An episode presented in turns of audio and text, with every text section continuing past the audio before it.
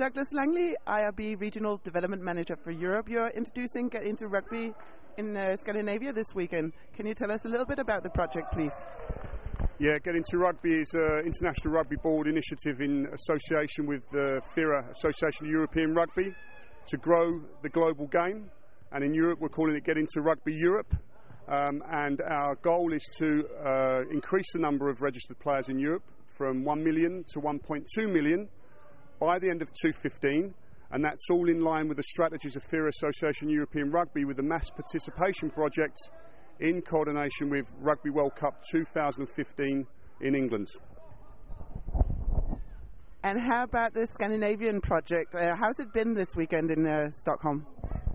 So far, fabulous. This is the one project in the world that is a regional project involving more than one country with cross-border activities.